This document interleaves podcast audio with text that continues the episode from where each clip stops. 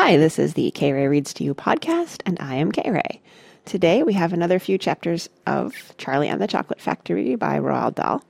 I think we'll do chapters 9, 10, and 11 today. Chapter 9 Grandpa Joe Takes a Gamble. The next day, when Charlie came home from school and went in to see his grandparents, he found that only Grandpa Joe was awake. The other three were all snoring loudly. Shh! Whispered Grandpa Joe, and he beckoned Charlie to come closer. Charlie tiptoed over and stood beside the bed. The old man gave Charlie a sly grin, and then he started rummaging under his pillow with one hand, and when the hand came out again there was an ancient leather purse clutched in the fingers. Under cover of the bedclothes the old man opened the purse and tipped it upside down. Out fell a single silver ten-cent piece. It's my secret hoard, he whispered. The others don't know I've got it. And now you and I are going to have one more fling at finding that last ticket. How about it, eh? But you'll have to help me. Are you sure you want to spend your money on that, Grandpa? Charlie whispered. Of course I'm sure, spluttered the old man excitedly. Don't stand there arguing. I'm just as crazy as you are to find that ticket. Here, take the money and run down the street to the nearest store and buy the first Wonka candy bar you see and bring it straight back to me and we'll open it together. Charlie took the little silver coin and slipped quickly out of the room. In five minutes he was back. Have you got it? whispered Grandpa Joe, his eyes shining with excitement. Charlie nodded and held out the bar of candy. Wonka's Nutty Crunch Surprise, it said on the wrapper. Good, the old man whispered, sitting up in the bed and rubbing his hands. Now come over here and sit close to me and we'll open it together. Are you ready? Yes, Charlie said. I'm ready. All right, you tear off the first bit. No, Charlie said. You paid for it. You do it all. The old man's fingers were trembling most terribly as they fumbled with the candy bar.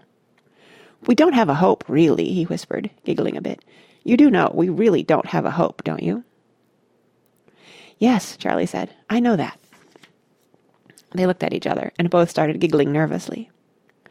Mind you, said Grandpa Joe, there is just that tiny chance that it might be the one. Don't you agree? Yes, Charlie said, of course. Why don't you open it, Grandpa? All in good time, my boy, all in good time. Which end do you think I ought to open first? That corner, the one furthest from you. Just tear off a tiny bit, but not quite enough for us to see anything. Like that? said the old man. Yes, now a little bit more. You finish it, said Grandpa Joe. I'm too nervous. No, Grandpa, you must do it yourself. Very well, then. Here goes. He tore off the wrapper. They both stared at what lay underneath. It was a bar of candy. Nothing more. All at once they both saw the funny side of the whole thing, and they burst into peals of laughter. What the heck's going on? cried Grandma Josephine, waking up suddenly. Nothing, said Grandpa Joe. You go on back to sleep. Chapter 10 The Family Begins to Starve During the next two weeks the weather turned very cold. First came the snow. It began very suddenly one morning, just as Charlie Bucket was getting dressed for school. Standing by the window he saw the huge flakes drifting slowly down out of an icy sky that was the colour of steel. By evening it lay four feet deep around the tiny house, and Mr. Bucket had to dig a path from the front door to the road. After the snow there came a freezing gale that blew for days and days without stopping, and oh how bitter cold it was. Everything that Charlie touched seemed to be made of ice, and each time he stepped outside the door the wind was like a knife on his cheek. Inside the house little jets of freezing air came rushing in through the sides of the windows and under the doors, and there was no place to go to escape them. The four old ones lay silent and huddled in their bed, trying to keep the cold out of their bones. The excitement over the golden tickets had long been forgotten. Nobody in the family gave a thought now to anything except the two vital problems of trying to keep warm and trying to get enough to eat. There is something about very cold weather that gives one an enormous appetite. Most of us find ourselves beginning to crave rich steaming stews and hot apple pies and all kinds of delicious warming dishes, and because we are all a great deal luckier than we realize, we usually get what we want, or near enough. But Charlie Bucket never got what he wanted because the family couldn't afford it, and as the cold weather went on and on he became ravenously and desperately hungry. Both bars of candy, the birthday one and the one Grandpa Joe had bought, had long since been nibbled away, and all he got now were those thin, cabbagey meals three times a day. Then all at once the meals became even thinner. The reason for this was that the toothpaste factory, the place where Mr. Bucket worked, suddenly went bust and had to close down. Quickly Mr. Bucket tried to get another job, but he had no luck. In the end the only way in which he managed to earn a few pennies was by shoveling snow in the streets, but it wasn't enough to buy even a quarter of the food the seven people needed. The situation became desperate. Breakfast was a single slice of bread for each person now, and lunch was maybe half a boiled potato. Slowly but surely everybody in the house began to starve. And every day little Charlie Bucket, trudging through the snow on his way to school, would have to pass Mr. Willy Wonka's giant chocolate factory, and every day as he came near to it he would lift his small pointed nose high in the air and sniff the wonderful sweet smell of melting chocolate. Sometimes he would stand motionless outside the gates for several minutes on end, taking deep swallowing breaths, as though he were trying to eat the smell itself. "That child," said Grandpa Joe, poking his head up from under the blanket one icy morning. "That child has got to have more food. It doesn't matter about us. We're too old to bother with. But a growing boy! He can't go on like this. He's beginning to look like a skeleton." "What can one do?" murmured Grandma Josephine miserably. "He refuses to take any of ours. I hear his mother tried to slip her own piece of bread onto his plate at breakfast this morning, but he wouldn't touch it. He made her take it back." "He's a fine little fellow," said Grandpa George. "He deserves better than this." The cruel weather went on and on, and every day Charlie Bucket grew thinner and thinner. His face became frighteningly white and pinched. The skin was drawn so tightly over the cheeks that you could see the shapes of the bones underneath. It seemed doubtful whether he could go on much longer like this without becoming dangerously ill. And now, very calmly, with that curious wisdom that seems to come so often to small children in times of hardship, he began to make little changes here and there in some of the things that he did, so as to save his strength. In the mornings he left the house ten minutes earlier so that he could walk slowly to school without ever having to run. He sat quietly in the classroom during recess, resting himself, while the others rushed outdoors and threw snowballs and wrestled in the snow. Everything he did now he did slowly and carefully, to prevent exhaustion. Then one afternoon, walking back home with the icy wind in his face, and incidentally feeling hungrier than he had ever felt before, his eye was caught suddenly by a piece of paper that was lying in the gutter in the snow. The paper was of a greenish colour, and there was something vaguely familiar about it. Charlie stepped off the curb and bent down to examine it. Part of it was buried under the snow, but he saw at once what it was. It was a dollar bill. Quickly he looked around him. Had somebody just dropped it? No, that was impossible, because of the way part of it was buried. Several people went hurrying past him on the sidewalk, their chins sunk deep in the collars of their coats, their feet crunching in the snow.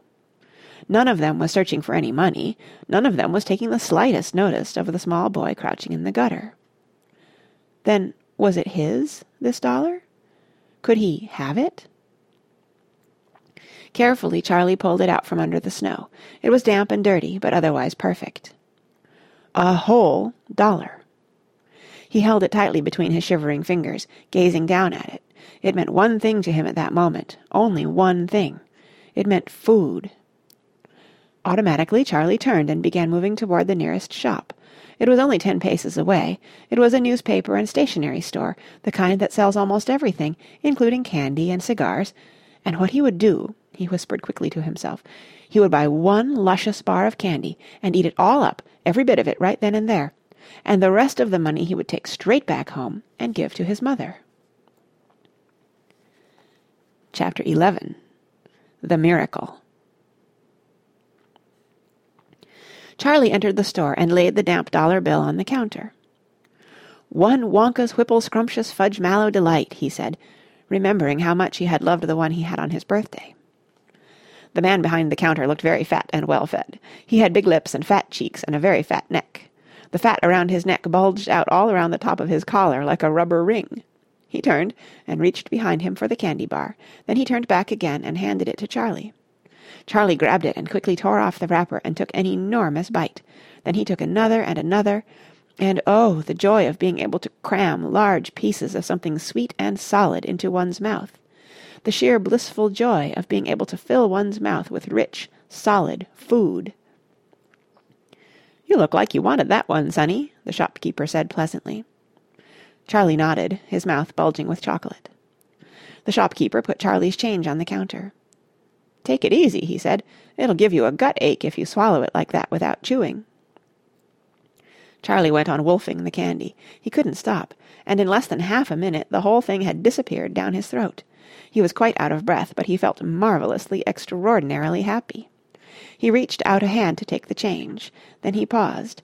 His eyes were just above the level of the counter. They were staring at the little silver coins lying there. The coins were all dimes. There were nine of them altogether. Surely it wouldn't matter if he spent just one more. I think, he said quietly, I think I'll have just one more of those candy bars. The same kind as before, please. Why not? the fat shopkeeper said, reaching behind him again and taking another Whipple Scrumptious Fudge Mallow Delight from the shelf. He laid it on the counter. Charlie picked it up and tore off the wrapper, and suddenly, from underneath the wrapper, there came a brilliant flash of gold. Charlie's heart stood still. It's a golden ticket! screamed the shopkeeper, leaping about a foot in the air. You've got a golden ticket! You've found the last golden ticket! Hey, what do you know? Come and look at this, everybody! The kid's found Wonka's last golden ticket! There it is! It's right there in his hands! It seemed as though the shopkeeper might be going to have a fit. In my shop, too, he yelled. He found it right here in my own little shop. Somebody call the newspapers quick and let them know. Watch out now, Sonny. Don't tear it as you unwrap it. That thing's precious. In a few seconds there was a crowd of about twenty people clustering around Charlie, and many more were pushing their way in from the street. Everybody wanted to get a look at the golden ticket and at the lucky finder. Where is it? somebody shouted. Hold it up so all of us can see it. There it is, there, someone else shouted. He's holding it in his hands. See the gold shining? How did he manage to find it, I'd like to know? A large boy shouted angrily. Twenty bars a day I've been buying for weeks and weeks. Think of all the free stuff he'll be getting, too, another boy said enviously. A lifetime supply. He'll need it, the skinny little shrimp, a girl said, laughing. Charlie hadn't moved. He hadn't even unwrapped the golden ticket from around the candy bar. He was standing very still, holding it tightly with both hands, while the crowd pushed and shouted all around him. He felt quite dizzy. There was a peculiar floating sensation coming over him, as though he were floating up in the air like a balloon. His feet didn't seem to be touching the ground at all. He could hear his heart thumping away loudly somewhere in his throat. At that point he became aware of a hand resting lightly on his shoulder, and when he looked up he saw a tall man standing over him. "Listen," the man whispered. "I'll buy it from you. I'll give you fifty dollars. How about it, eh? And I'll give you a new bicycle as well. Okay?" "Are you crazy?" shouted a woman who was standing equally close. "Why, I'd give him five hundred dollars for that ticket. You want to sell that ticket for five hundred dollars, young man?" "That's quite enough of that," the fat shopkeeper shouted, pushing his way through the crowd and taking Charlie firmly by the arm. "Leave the kid alone, will you? Make way there. Let him out." And to Charlie, as he led him to the door, he whispered, "Don't you let anybody have it. Take it straight home quickly before you lose it. Run all the way and don't stop till you get there, you understand?" Charlie nodded. "You know something?" the fat shopkeeper said, pausing a moment and smiling at Charlie. I have a feeling you needed a break like this. I'm awfully glad you got it. Good luck to you, sonny." "Thank you," Charlie said, and off he went, running through the snow as fast as his legs would go. And as he flew past Mr. Willy Wonka's factory, he turned and waved at it and sang out, "I'll be seeing you! I'll be seeing you soon!" And five minutes later he arrived at his own home. And that's the end of chapter 11 and I will see you next time for chapter 12.